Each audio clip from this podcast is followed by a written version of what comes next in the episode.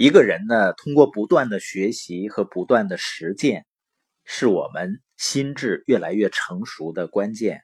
那我们学习的方式实际上是很多的，比如说最基本的体验，就是通过我们的视觉呀、触摸呀、听觉呀，或者嗅觉呀、味觉，我们通过这些感官呢去感受一些事物。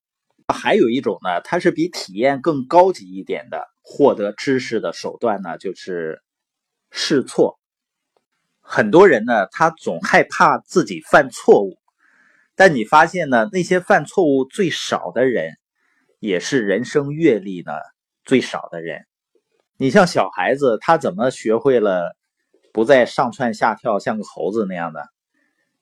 肯定是摔痛了的以后，这个给他的教育是最有效的。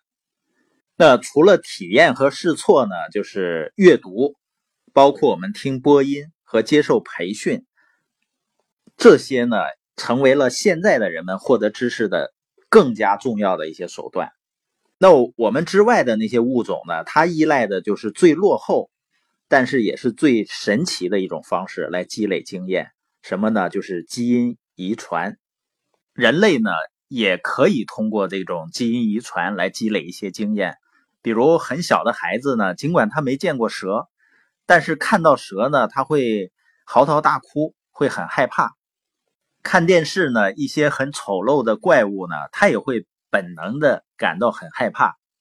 因为人类啊，祖祖辈辈的不知道被蛇咬了多少次，所以在基因里下就留下了这种对蛇的恐惧，包括对一些丑陋的东西的恐惧。那文字的出现呢？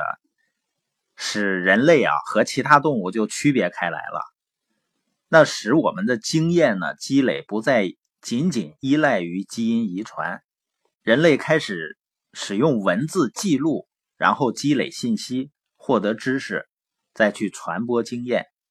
那所有的学习呢，都是为了帮助人们能够正确思考。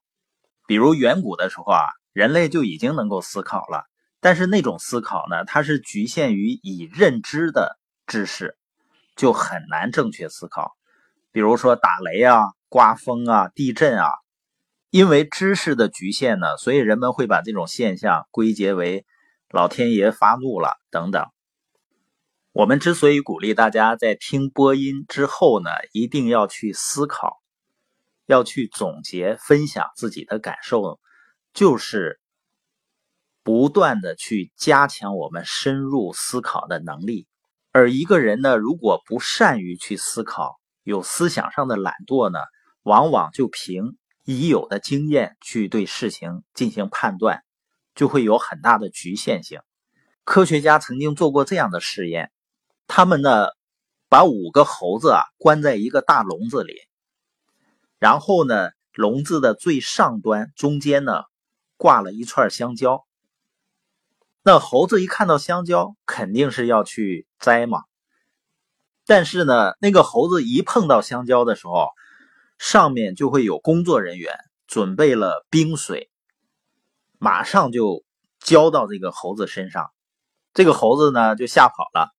然后呢，每只猴子做了几次同样的尝试以后呢，发现都是有冰冷的水呢从上面浇下来。